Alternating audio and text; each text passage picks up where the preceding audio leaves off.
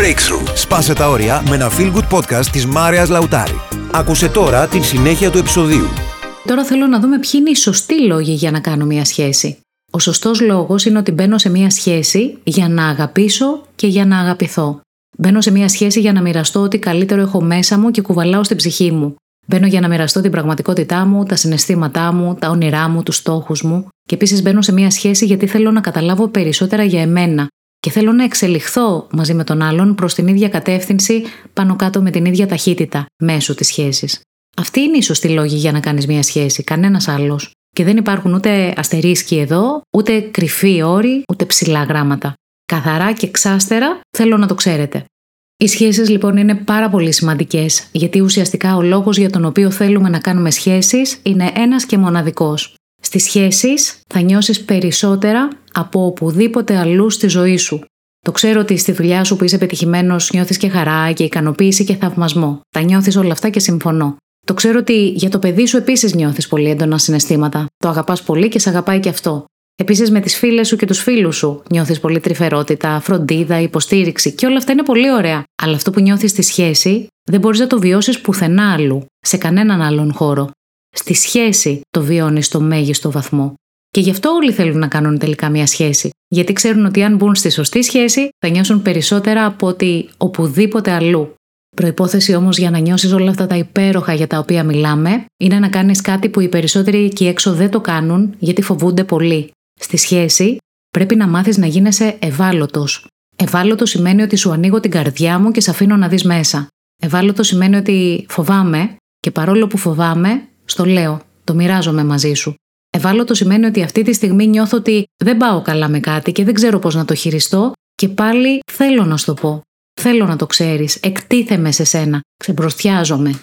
Παρά το γεγονός ότι αυτό που μοιράζομαι μαζί σου μπορεί να με κάνει να φαίνομαι λιγότερο υπέροχο στα μάτια σου, εγώ θέλω να σου πω την πραγματική μου αλήθεια. Και το λέω σε σένα, ξέρεις γιατί; Ποια είναι η απάντηση, γιατί το λέω στον σύντροφό μου; Γιατί σε εμπιστεύομαι; Υπό το πρίσμα αυτό, λοιπόν, αν στη σχέση δεν υπάρχει εμπιστοσύνη, δεν νοείται ως σχέση.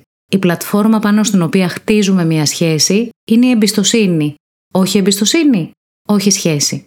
Ο σύντροφός μου κάποια στιγμή στη σχέση θα γίνει ένας μεγάλος δάσκαλος για εμένα. Γιατί σίγουρα κάποια στιγμή έστω και άθελά του, θα με πονέσει μέσα στη σχέση και δεν μπορώ να ξεφύγω εύκολα από αυτόν. Φυσικά δεν εννοώ ότι δεν μπορούμε να χωρίσουμε. Προφανώς και μπορούμε να χωρίσουμε. Δεν είμαστε στο μεσαίωνα που οι άνθρωποι δεν χώριζαν. Οι άνθρωποι παλιά όταν χώριζαν ήταν οι δακτυλοδεικτούμενοι και ήταν το παράδειγμα προς αποφυγή στην κοινωνία. Σήμερα είναι πάρα πολύ εύκολο όμως να χωρίσεις. Αυτό που εννοώ είναι ότι όταν ο σύντροφός σου κάνει κάτι και σου πατάει ένα κουμπί και εσύ πονάς, δεν μπορείς να ξεφύγεις, γιατί δεν είναι σαν να πηγαίνεις στο μανάβι της γειτονιάς σου και σου δίνει ένα χαλασμένο μήλο και εσύ αποφασίζεις να τον αλλάξεις και να πας στον άλλον μανάβι δύο τρόμους παρακάτω αργότερα. Το σύντροφό σου τον έχεις μέσα στο σπίτι σου. Δεν μπορείς να τον αποφύγεις, σε πόνεσαι και πρέπει κάτι να κάνεις με αυτό. Και γι' αυτό το λόγο είσαι αναγκασμένος να μάθεις το μάθημά σου, και με αυτόν τον τρόπο λέω τελικά ότι ο σύντροφός μου μπορεί να γίνει ένας μεγάλος δάσκαλος για εμένα. Προφανώς δεν είναι ότι ο σύντροφός μας το κάνει επίτηδες για να μας πονέσει, αλλά οι άνθρωποι συμπεριφέρονται με έναν τρόπο συγκεκριμένο και μερικές φορές αυτό μας πονάει. Μας πονάει γιατί εμείς έχουμε τα αντίστοιχα κουμπιά μέσα μας, δηλαδή τα αδύναμα στοιχεία μας, τα οποία είναι δημιουργημένα κυρίως στην παιδική ηλικία. Και όταν κάποιος τα πατήσει, είτε ηθελημένα είτε αθελά του, και σας το λέω ειλικρινά ότι τις περισσότερες φορές γίνεται αθελά του, δεν έχει καταλάβει καν τι σου έκανε. Εσύ ουρλιάζεις από τον πόνο και αρχίζεις τις φωνές και τρελαίνεσαι και εκείνος δεν έχει καταλάβει τι έχει συμβεί. Δεν μπορεί να καταλάβει τι έπιασε και έκανες έτσι. Γιατί έχεις τόσο έντονη αντίδραση; Και εκείνες τις στιγμές μερικές φορές με παίρνουν και μου λένε Μαρεά, ο σύντροφός μου τρελάθηκε, δεν πάει καλά. Όμως θέλω να ξέρεις κάτι που είναι πολύ σημαντικό. Αντί να σκέφτεσαι ότι τρελάθηκε, θέλω να επικεντρωθείς ότι εκείνη τη στιγμή αυτό που σου δείχνει είναι ακριβώς πού βρίσκεται το κουμπί σου. Πού βρίσκεται η αδυναμία σου, πού βρίσκεται το τραύμα σου; Προσωπικά θεωρώ ότι δεν υπάρχει τίποτα πιο σημαντικό από το να αναγνωρίσεις πού βρίσκονται αυτά τα κρυμμένα κουμπιά μέσα σου. Μόνο σου δεν θα μπορέσεις να το καταλάβεις. Χρειάζεσαι ένα σύντροφο που θα σταπατήσει τελικά αυτά τα κουμπιά και τότε θα αρχίσει να αναγνωρίζεις ακριβώς πού βρίσκονται. Το σημαντικό για σένα είναι όμως να τα βρεις, να τα δουλέψεις και να μην τα έχεις. Γιατί αν τελικά δεν τα έχεις και τα θεραπεύσεις, τότε δεν μπορεί κανείς να σταπατήσει. Ούτε ο σύντροφός σου, ούτε κανένας άλλος. Άρα έχεις μια πολύ μεγάλη ευκαιρία στη σχέση να μάθεις περισσότερα για τα κουμπιά σου, για τον εαυτό σου, για τις αδυναμίες σου, για τα πράγματα που πρέπει να δουλέψεις εσύ σε εσένα. Και στην αρχή της σχέσης υπάρχει πολύ αγάπη, υπάρχει μεγάλος ενθουσιασμός, έρωτας, πάθος, μέσα στο κρεβάτι, έξω από το κρεβάτι, στις καφετέρειε, παντού, χαμός. Και εσύ στην αρχή τον βλέπεις και σου αρέσουν όλα πάνω του. Και μετά περνάει ένας μήνας, έξι μήνες, τρία χρόνια και αρχίζεις να αντιλαμβάνεσαι ότι δεν είναι όλα ρόδινα και υπέροχα, δεν ταιριάζεται σε όλα, υπάρχουν και αρκετά πράγματα στα οποία διαφωνείτε. Και αρχίζει να καθρεφτίζει ο ένας τον άλλον πράγματα, τα οποία στην αρχή δεν ήθελες καν να τα δεις.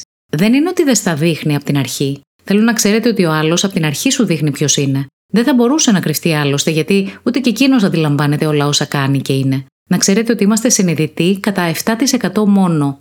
Λειτουργούμε στον αυτόματο πιλότο, δηλαδή στο ασυνείδητο, κατά 93%.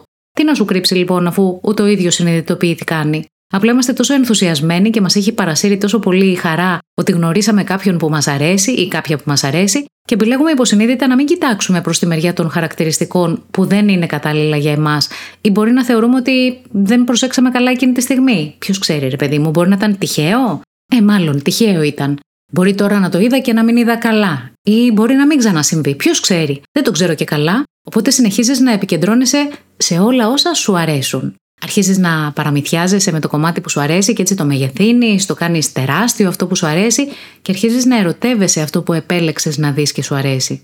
Περνάει ο καιρός λοιπόν και αρχίζει να ξεφουσκώνει όλο αυτό.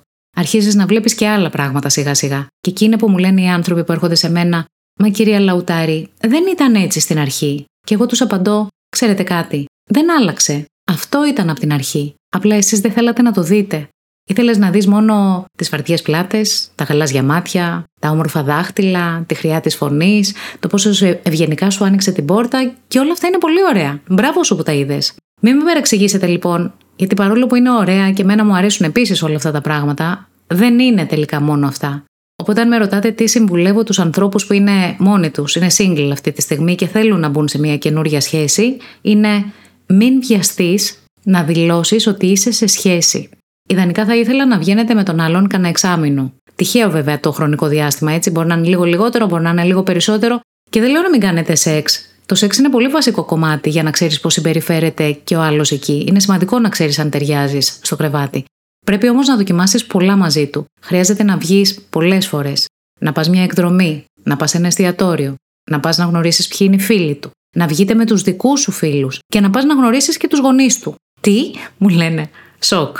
Να γνωρίσω τους δικούς του, αφού τους γονείς τους γνωρίζουμε όταν έχουμε αποφασίσει να προχωρήσουμε σοβαρά στη σχέση. Ε, ναι, καλά. Δεν μπορείτε να φανταστείτε πόσα προβλήματα υπάρχουν λόγω του οικογενειακού περιβάλλοντος. Και όταν αυτά τα τσεκάρεις και δεις ότι τελικά σου αρέσουν όλα αυτά, και δεν λέω να είναι ο τέλειος άνθρωπος, έτσι, γιατί η τελειότητα δεν υπάρχει, αλλά να ξέρεις πολλά πράγματα όσο περισσότερα μπορείς. Αυτό είναι πολύ σημαντικό. Είναι σημαντικό να ξέρεις ότι συμφωνείτε στον τρόπο σκέψης, στον τρόπο διαχείρισης, στη συμπεριφορά, στην ευγένεια. Αν συμφωνείτε λοιπόν, ευχαρίστως μετά να διακηρύξεις και στο σύμπαν ολόκληρο, αν θέλεις, ότι τώρα είμαι σε σχέση με αυτόν τον άνθρωπο. Δεν το κάνουμε όμως έτσι, γιατί βιαζόμαστε πάρα πολύ να είμαστε σε σχέση ή να το πούμε στους φίλους μας και να μοιραστούμε αυτή τη χαρά. Γνώρισα κάποιον, γνώρισα κάποια. Πολύ βιασύνη όμως. Θέλουμε γρήγορη ικανοποίηση. Θέλουμε άμεση υλοποίηση. Θέλουμε να μην χάσουμε χρόνο σε τίποτα. Οπότε γίνεται το κορίτσι σου ή το αγόρι σου, χωρίς όμως να έχεις κοιτάξει λίγο πιο βαθιά τι συμβαίνει από πίσω. Και το χειρότερο είναι ότι τελικά όλο αυτό πάλι εσύ πρέπει να το αντιμετωπίσεις όταν θα καταλάβεις τι συμβαίνει από πίσω.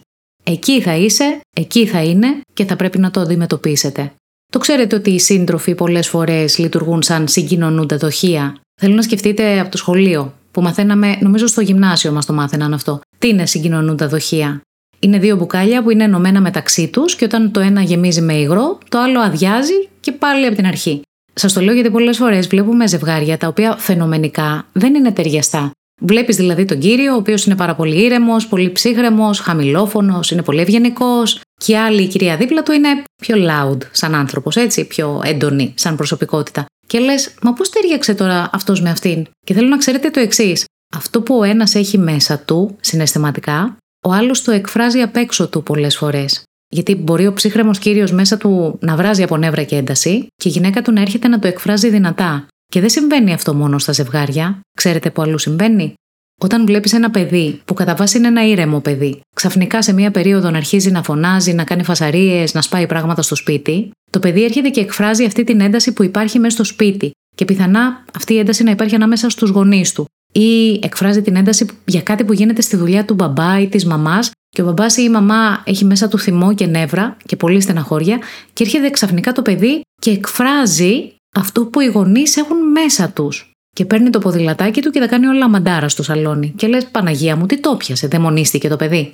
Αυτό ήταν πάντα το καλό μου το παιδάκι. Γιατί κάνει έτσι τώρα; Αν όμως το εξετάσεις βαθύτερα, η ενέργεια που χτίζεται μέσα σε εσένα εκφράζεται με κάποιο τρόπο από κάποιο πολύ κοντινό μέλος της οικογένειάς μας, που συνήθως είναι ή ο σύντροφος ή το ίδιο σου το παιδί. Το παιδί θέλω να ξέρετε ότι απορροφάει πάρα πολύ τέτοιες δονήσεις και ενέργειες. Και πολλές φορές τα παιδιά αποφασίζουν υποσυνείδητα να θυσιαστούν, σε εισαγωγικά, για το καλό της σχέσης, για το γάμο των γονιών τους. Το ξέρετε ότι είναι ικανά να αρρωστήσουν για να σώσουν ένα γάμο; Υπάρχουν παιδιά που μπορεί να κάνουν, για παράδειγμα, κρίσεις επιληψίας για να σταματήσουν να τσακώνονται οι γονείς τους. Υποσυνείδητα, επιλέγουν να αρρωστήσουν θεωρώντας ότι οι γονείς θα πέσουν πάνω στο παιδί για να το σώσουν και έτσι θα σταματήσουν τους τσακωμούς και τους καυγάδες μες στην οικογένεια. Και έτσι το παιδί με αυτόν τον τρόπο θα έχει σώσει την οικογένειά του. Που η οικογένεια για το παιδί σημαίνει η ασφάλειά του. Το μόνο σύμπαν που έχει γνωρίσει στη σύντομη ζωή του. Τον Θεό και τη θεά του, που είναι ο μπαμπάς και η μαμά του. Και οι γονείς ξαφνικά τραβάνε τα μαλλιά τους και το τρέχουν στο νοσοκομείο και το πάνε στο παιδόν και τα εξετάζουν οι γιατροί και λένε Δεν υπάρχει κάτι παθολογικό. Δεν βρίσκουμε κάτι στο παιδί. Δεν μπορώ να καταλάβω γιατί κάνει επιληψίες. Και το θέμα είναι ότι κάτι γίνεται στην οικογένεια και το παιδί το εκφράζει με αυτόν τον τρόπο. Το κάνει για να μονιάσουν οι γονείς, γιατί ασυνείδητα σας λέω ότι έτσι σκέφτεται. Αν εγώ αρρωστήσω, αυτοί θα συνεχίσουν να μαλώνουν πάνω από το κεφάλι μου; Μάλλον όχι. Δεν θα σταματήσουν; Δεν θα ρίξουν τα όπλα τους κάτω για να τρέξουν σε μένα; Άρα θα τους φιλιώσω. Θα είναι πάλι αγαπημένοι για το δικό μου καλό. Και έτσι θα τους σώσω. Ασυνείδητα γίνεται αυτό. Δεν είναι ότι το δίχρονο το έχει σκεφτεί λογικά και το έχει αποφασίσει και πέφτει κάτω και έχει πρόβλημα.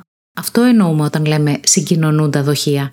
Πολλές φορές λοιπόν, όταν βλέπεις μια αλλαγή στο σύντροφό σου, είναι γιατί κάτι σε σένα γίνεται και αυτό το κάτι τροφοδοτείται σε εκείνον, εκείνος το παίρνει μέσα του και τελικά το εκφράζει δημοσίως με έναν διαφορετικό τρόπο.